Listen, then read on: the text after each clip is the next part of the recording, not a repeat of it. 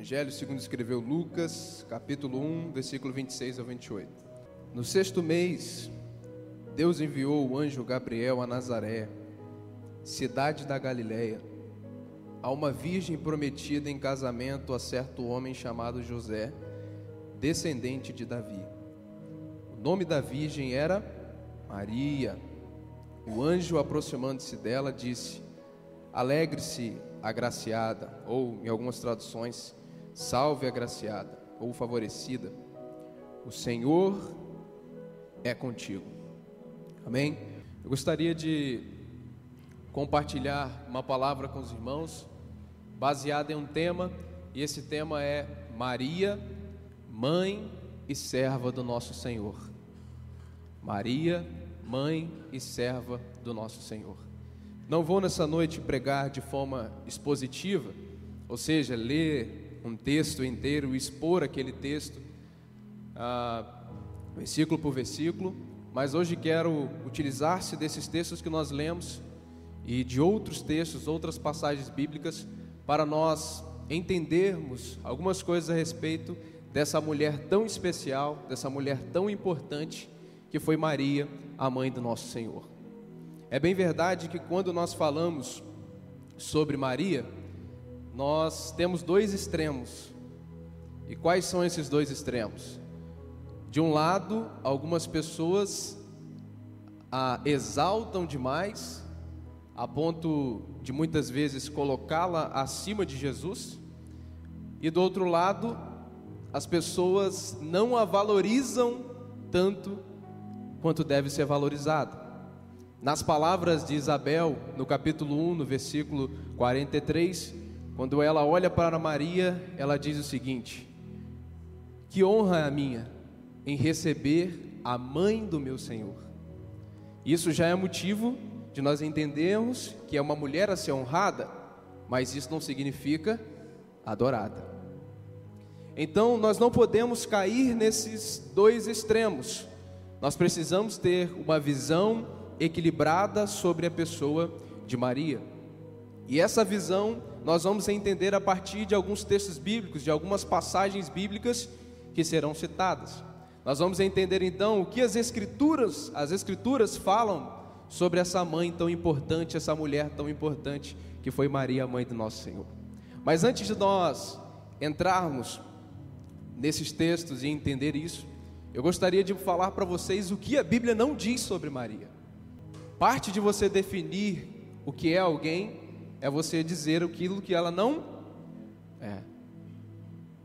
E quando falo isso, é com muito respeito e é com muito amor. Meus irmãos, a Bíblia não diz que Maria é mãe de Deus. A Bíblia diz que Maria é mãe do Jesus humano, não do Jesus divino. Porque o Jesus divino, ele é pré-existente. Ou seja, ele existia antes de todas as coisas. Não é isso que diz o apóstolo João? No princípio era o Verbo, e o Verbo estava com Deus, e o Verbo era Deus. Esse Verbo é Jesus Cristo, nosso Senhor. Então Maria não pode ser a mãe de Deus, porque quem vem antes, Jesus ou Maria? Jesus, ele existe desde a eternidade. Antes de todas as coisas serem criadas, ele diz: Eu sou. Em segundo lugar, meus irmãos, Maria, ela não é uma pessoa sem pecados, não era uma pessoa sem pecados, imaculada, como algumas pessoas dizem. Ou seja, de que Maria tinha uma essência diferente, ela foi concebida de uma maneira diferente, logo ela é uma pessoa sem pecados. Isso é contrário às Escrituras, porque a Bíblia diz em Romanos 3, 23, todos pecaram e destituídos estão da glória, todos, inclui Maria. A própria Maria não tinha essa visão de si mesma, porque ela diz no capítulo 1, no versículo 46, que ela se alegrava no seu Salvador. Só precisa de um Salvador quem é pecador. E assim como Jesus é o nosso Salvador, ele também foi o Salvador de Maria. Maria reconheceu Jesus como seu Salvador, assim como nós estamos aqui nesta noite para dizer que o nosso Salvador é Jesus Cristo. Mas em terceiro lugar, Maria, ela não pode ser mediadora ou intercessora, porque a Bíblia diz em 1 Timóteo 2,5: só há um mediador entre Deus e os homens, Jesus Cristo, o homem. O único homem que é o nosso mediador é Jesus Cristo. Mas por fim, Maria não continua virgem até hoje. Porque a Bíblia diz em Mateus capítulo 1, versículo 25, que José não teve relações com Maria até o menino Jesus nascer. Depois que ele nasceu, eles tiveram outros filhos e viveram uma vida normal. Então as Escrituras não afirmam tudo isso que eu acabei de falar sobre Maria. Nem mesmo Maria tinha uma visão tão elevada sobre ela. Maria entendia que ela era uma moça simples, prometida a um homem simples, vivia uma cidade simples e que confiava totalmente no Senhor, assim como nós confiamos. Agora então, nós podemos entrar nos relatos bíblicos e entender mais sobre essa mulher extraordinária, a mãe do nosso Senhor Jesus. Em primeiro lugar, meus irmãos, Maria era uma mulher comum, até que um dia ela recebeu uma palavra dos céus. Maria era uma mulher simples, comum, assim como as mães que estão aqui, não tinha nada de extraordinário em sua vida, até ela receber uma palavra dos céus. Isso significa que uma palavra de Deus pode mudar completamente as nossas vidas. Um dia o anjo Gabriel aparece para Maria e diz para ela: Salve agraciada, muito favorecida, alegra-te. E Maria então fica pensando sobre aquela saudação que o anjo Gabriel a fez. Mas o que significa agraciada? É simples não significa que ela era a fonte de graça, significa que ela recebeu graça da fonte. Maria não é agraciada, ela recebeu graça do nosso Deus, assim como nós também recebemos e também podemos dizer somos agraciados pelo nosso Deus. Maria então recebe o anúncio de que ela daria luz ao Messias. Agora é interessante, pastor, porque quando Deus escolhe uma pessoa, Ele foi escolher uma pessoa para dar a luz ao Messias, para trazer o seu filho ao mundo, Ele não foi em Jerusalém, no grande centro político, religioso e comercial. Quando o Senhor escolheu alguém para trazer o seu filho ao mundo, Ele não foi em uma moça rica da nobreza que vivia nos grandes centros políticos, religiosos e comerciais, não. Ele escolheu uma moça da Galileia, especificamente de Nazaré. Pode vir alguma coisa boa de Nazaré? Natanael exclama: Pode vir alguma coisa boa de Nazaré? Nazaré é uma cidade que ficava um pouco distante de Jerusalém. A Galileia que Nazaré pertencia era chamada de Galiléia dos gentios. Os judeus desprezavam a Galiléia porque eles tinham um relacionamento muito próximo com os gentios. Então, para eles, não era o povo de Deus. Nazaré, a periferia da vida, uma cidade que nós desprezaríamos hoje, com certeza. Mas quando Deus foi escolher um ventre para trazer o seu filho ao mundo, ele foi em Nazaré. Sabe por quê? O nosso Deus é especialista em transformar improváveis em pessoas extraordinárias em Suas mãos. É por isso que eu te digo o seguinte: o que importa não é a sua localização, onde você está inserido. Ah, eu vim de uma cidade muito pobre, ah, eu vim de um ambiente muito ruim, ah, eu vim de, uma, de um lugar muito precário. Meu irmão, quando Deus escolhe alguém, não importa de onde você veio, Ele é capaz de transformar a sua realidade. Ele é capaz de pegar alguém que ninguém dá nada e usá-lo para um ótimo propósito. Ele é capaz de pegar alguém que ninguém dá valor e transformar em uma pessoa de valor. E isso não é para a sua glória, é para a glória dele, porque tudo é para ele. Mas é interessante que essa mulher agora é escolhida por Deus. E diante disso, meus irmãos, pense numa responsabilidade. Maria estava prometida em casamento a José.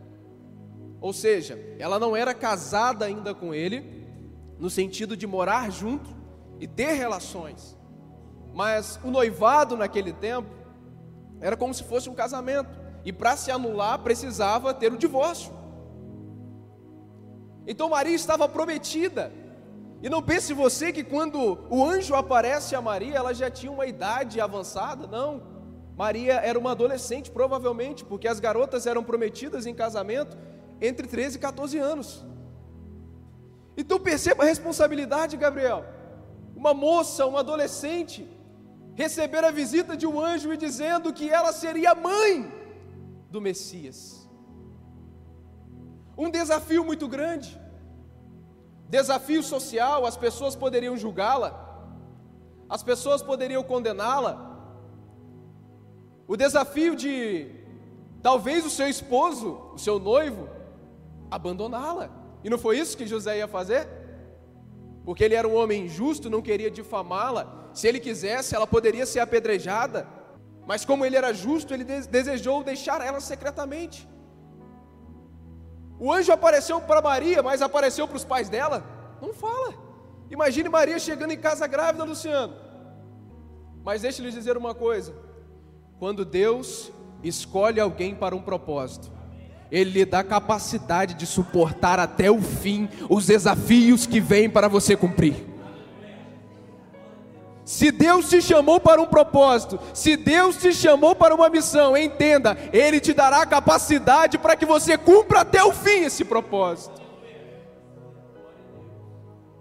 Então Maria responde de uma maneira extraordinária ao chamado divino.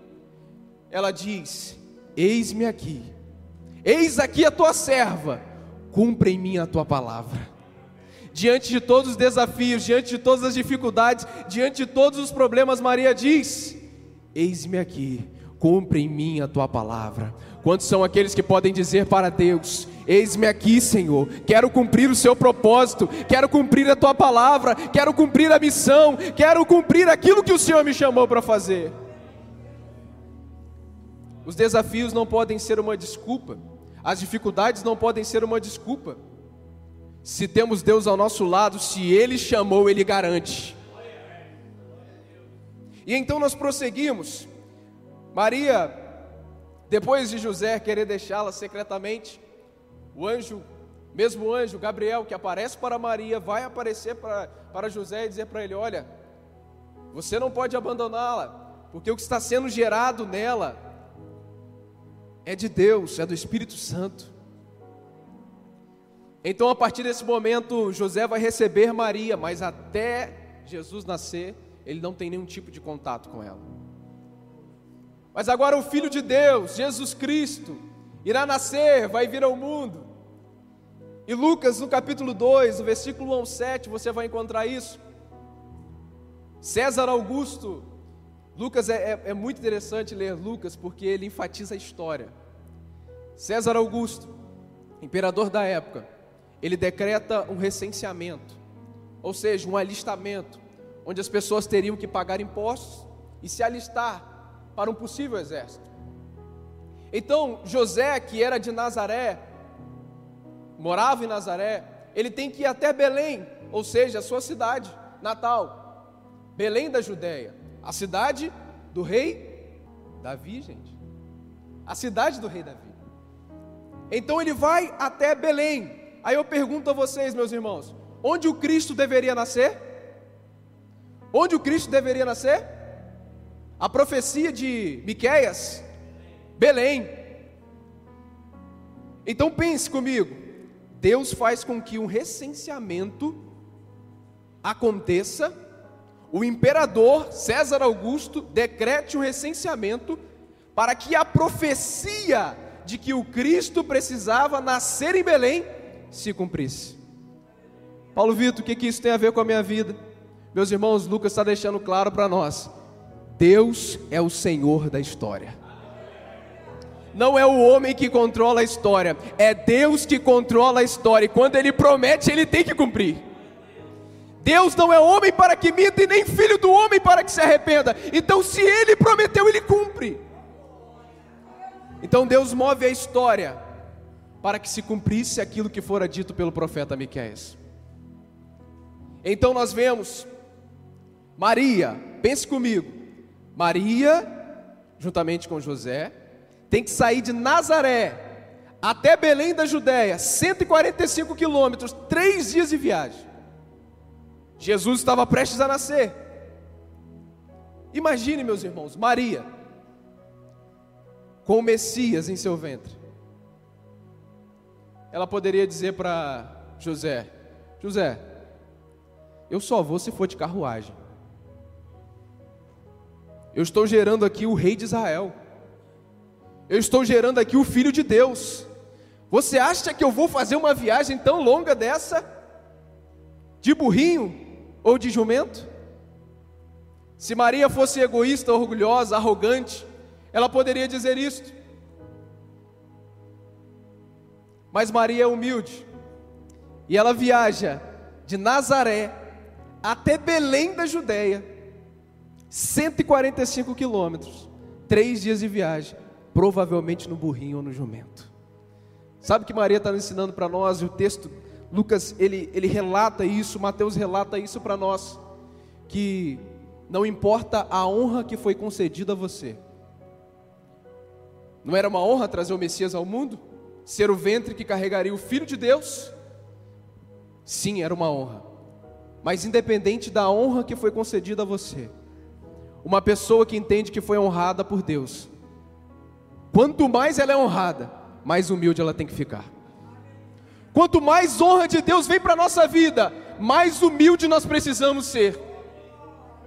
Arrogância, orgulho, altivez não é algo que combina bem com o cristão.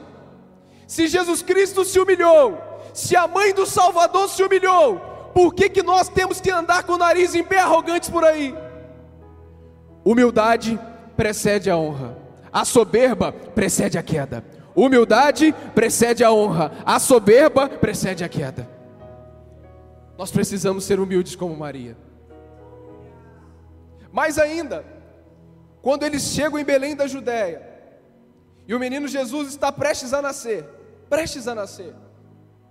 José então está procurando um lugar para que ele pudesse nascer, porque eles não estavam em seu local habitual, eles estavam em outra localidade, e apesar de José ser de Belém de Judá e talvez ter alguém de sua família para lhe emprestar o lugar, eles procuram uma hospedaria, um alojamento. E eles encontram o alojamento? Encontram a hospedaria? O texto diz que não havia lugar para eles. Gente, não havia lugar para o Salvador. Não havia lugar para Jesus.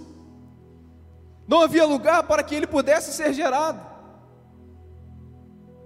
E então o relato bíblico nos diz que é encontrado um local, provavelmente uma casa, e a casa naquele tempo, meus irmãos, quando diz que Jesus nasceu numa manjedoura, a gente pensa ali aqueles animais e tudo mais, era normal numa casa ter uma divisão e os animais ficar ali no meio da casa, gente.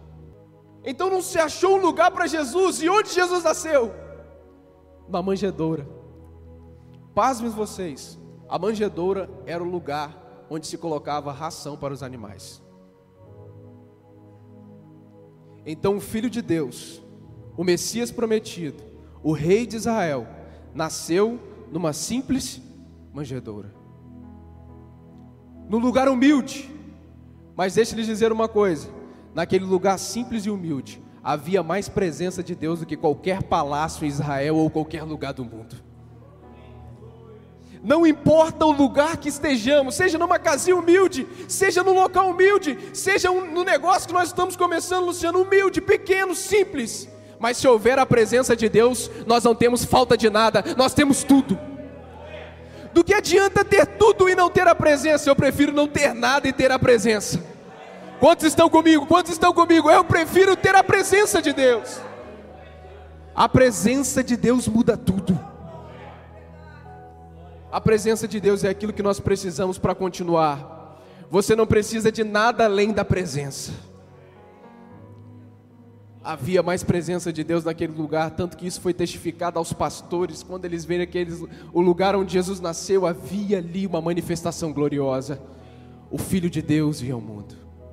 Mas, meus irmãos, prosseguimos então, porque esse menino cresceu, cheio de graça, cheio de sabedoria. E então, com 12 anos de idade, Jesus, ele vai ao templo, vai a Jerusalém, desculpa, a uma festa, a festa da Páscoa, junto com seus pais. Era normal, haviam três festas que todo judeu, homem, né, deveria ir. A festa da Páscoa, a festa dos tabernáculos e a festa dos, do Pentecostes. Três festas que todo judeu, homem, deveria participar. E Jesus então vai com seus pais para a festa da Páscoa. E seus pais Terminada a festa, o texto diz de Lucas, capítulo 2, versículo 49 51. Seus pais voltaram e Jesus ficou. Jesus ficou na, na, no templo. Jesus estava lá fazendo o quê? Ele ouvia, ele perguntava e ao mesmo tempo ensinava. E as pessoas estavam maravilhadas com a sua inteligência com o seu conhecimento, como pode um menino de 12 anos já está debatendo com os mestres da lei? Meus irmãos, ali Jesus já estava manifestando o seu propósito. Porque eu não sei se você já percebeu, mas muito daquilo que nós fazemos hoje, Gabriel, já estava sendo manifestado na nossa infância. Minha mãe me contou esses dias que com dois anos de idade, dois anos de idade, eu tinha um tio que ele bebia muito. E ele bebia a ponto de ficar nas, na lama, assim, afogado. Uma vez ele quase morreu. Se uma pessoa não resgatasse ele da lama, ele ia morrer na lama, na poça. E minha mãe disse que um dia eu, com dois anos de idade, eu comecei a pregar para ele e falar para ele sobre Jesus. E não é que ele aceitou Jesus através da pregação? Então, com dois anos de idade, eu já estava fazendo aquilo que Deus me chamou para fazer. Isso significa, meus irmãos, que às vezes nosso propósito está escondido nas coisas simples. A nossa missão de vida, aquilo que Deus nos chamou para fazer, está escondido nas coisas simples da vida e a gente não está percebendo. Entenda uma coisa: Deus te chamou para cumprir algo grandioso e Ele já revelou isso através das suas ações. Jesus já estava lá há muito tempo manifestando o seu propósito, e aí chegam os seus pais desesperados. Três dias depois foram achar ele onde? No templo. Maria chega para Jesus, está o texto ali, 49. Olha a pergunta de Maria: Filho, por que você não fez isto? Seu pai e eu estávamos aflitos à sua procura. Ou seja, nós estávamos te procurando. E aí no versículo 49, olha a resposta de Jesus: Por que vocês estavam me procurando? Não sabia que eu devia estar na casa do meu pai? Em algumas traduções, uma tradução mais arcaica, né? Não sabia que eu devia estar cuidando dos negócios de meu pai? Então, desde muito cedo, Jesus já estava fazendo aquilo que ele nasceu para fazer. Quando Jesus diz: Não sabiam vocês que eu estava cuidando dos negócios de meu pai, convia que eu cuidasse dos negócios de meu pai, parece uma resposta meio arrogante de Jesus. Será que Jesus então estaria desobedecendo os seus pais? Será que Jesus então estava sendo rude com seus pais? Não, não, não. O texto seguinte vai dizer que Jesus em tudo lhes era obediente. Em tudo Jesus obedecia os seus pais. Filhos, se Jesus, sendo Deus, obedeceu os seus pais, como que vocês não obedecem? Os nossos pais, nosso pai e a nossa mãe, são pessoas que têm uma visão muito mais aguçada do que a nossa. Então, quando ele diz para a gente, não faça, não é que ele quer o seu mal. Na verdade, ele quer o bem que você não consegue entender naquele momento. Vai demorar para que você entenda isso. Jesus é um exemplo de que em tudo ele foi obediente ao seu pai. Mas é interessante que ele não é só obediente ao pai terreno ou à mãe terrena. Jesus era 100% obediente ao seu pai celestial. Perceba que ele diz para Maria: Não convia que eu cuidasse dos negócios de meu pai. Jesus está falando: Antes do meu pai e da minha mãe terreno, veio o meu pai celestial. Jesus está demonstrando completa obediência ao seu pai celestial. É interessante que tem um outro episódio em João capítulo 2, em Caná da Galileia. Primeiro sinal que Jesus realiza no livro de João.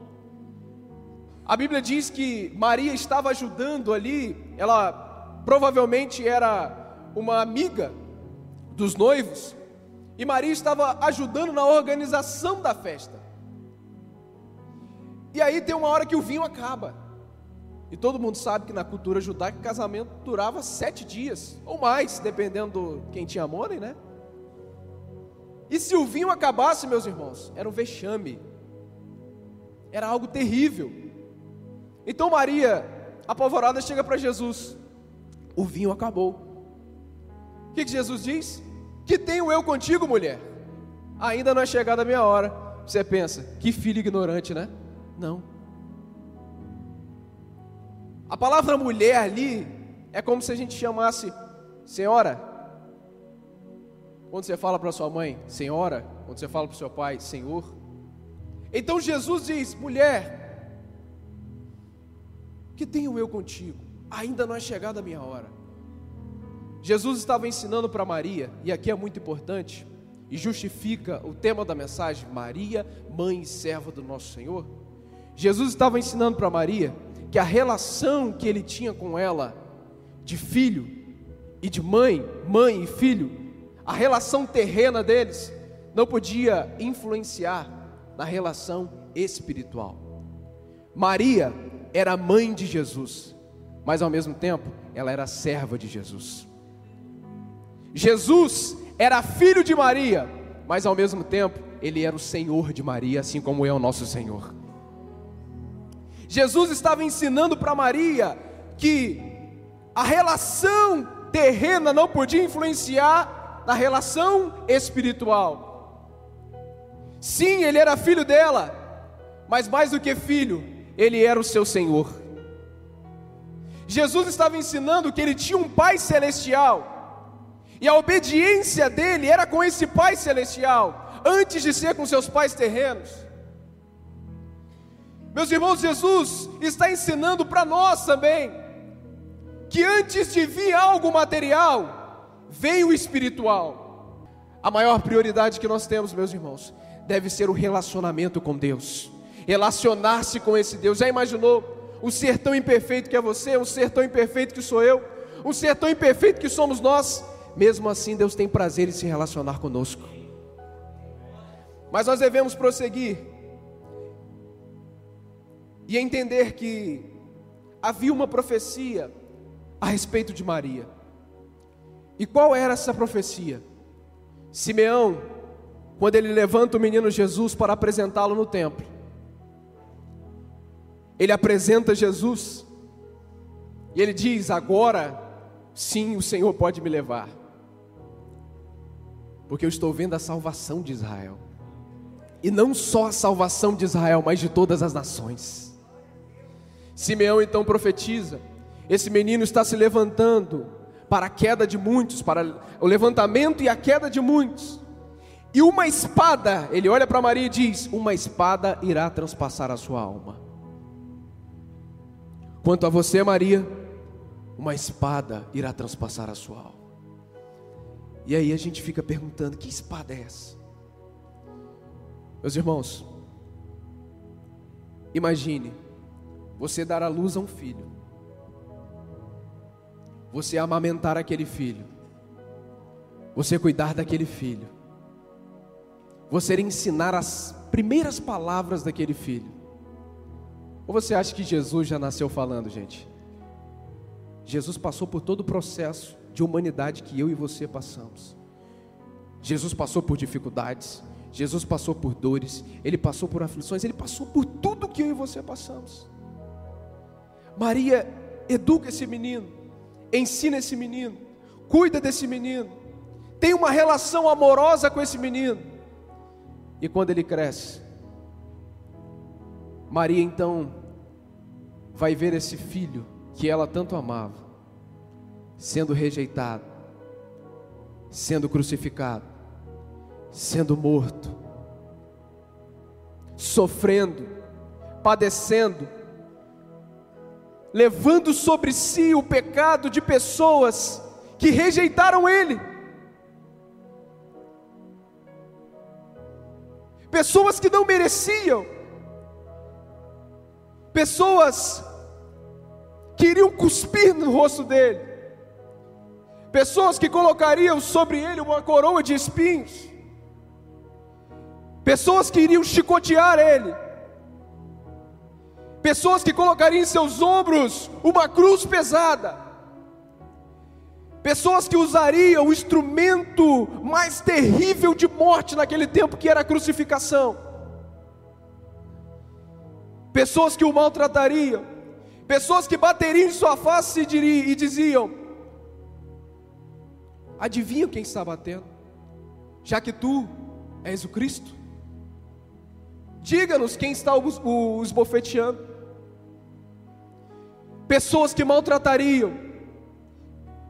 E a Bíblia diz em João 19, versículo 25 ao 27, que enquanto Jesus estava sendo crucificado, as mulheres estavam vendo a crucificação, assistindo a crucificação, e dentre essas mulheres estava Maria, sua mãe.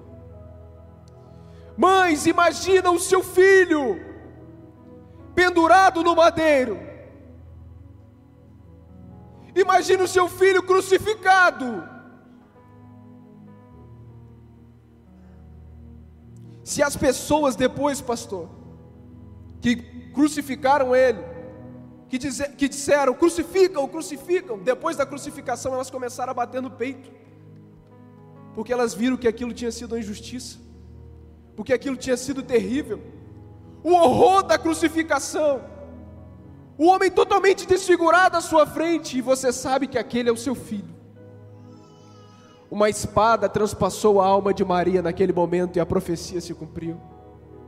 Jesus então olha para sua mãe e ele diz: Mãe, mulher, eis aí o teu filho. Ele estava falando de João, discípulo amado. E ele olha para João e ele diz: Discípulo, eis aí a tua mãe, mesmo na cruz, com uma coroa de espinho, com os cravos em seus pés, com os cravos em suas mãos, Jesus estava preocupado com o futuro de sua mãe. A mesma Maria que viu seu filho crucificado, e uma espada transpassou a sua alma. A mesma Maria que sentiu a dor de perder o seu filho, uma dor intensa, uma dor amarga, Ninguém aqui, eu digo com toda certeza, daria o seu filho para morrer por pessoas justas, quanto mais injustas. Mas essa mesma Maria que sofreu a dor da crucificação, viveu a alegria intensa da ressurreição. A mesma Maria que viu seu filho sendo crucificado, ela viu ao terceiro dia o seu filho ressurgir dentre os mortos. A mesma Maria que sofreu a dor de ver Jesus sendo crucificado no madeiro, foi a mesma Maria que se alegrou ao ver o seu filho ressurreto em sua frente. A alegria veio após o choro, a alegria veio após o sofrimento, a alegria veio após a dor, e é por isso que eu te digo: não importa o momento doloroso que você está passando, não importa a dificuldade que você está passando, tenha certeza de uma coisa: depois da tristeza, depois do sofrimento, tem motivo de alegria chegando para a sua vida. Mas para a gente concluir,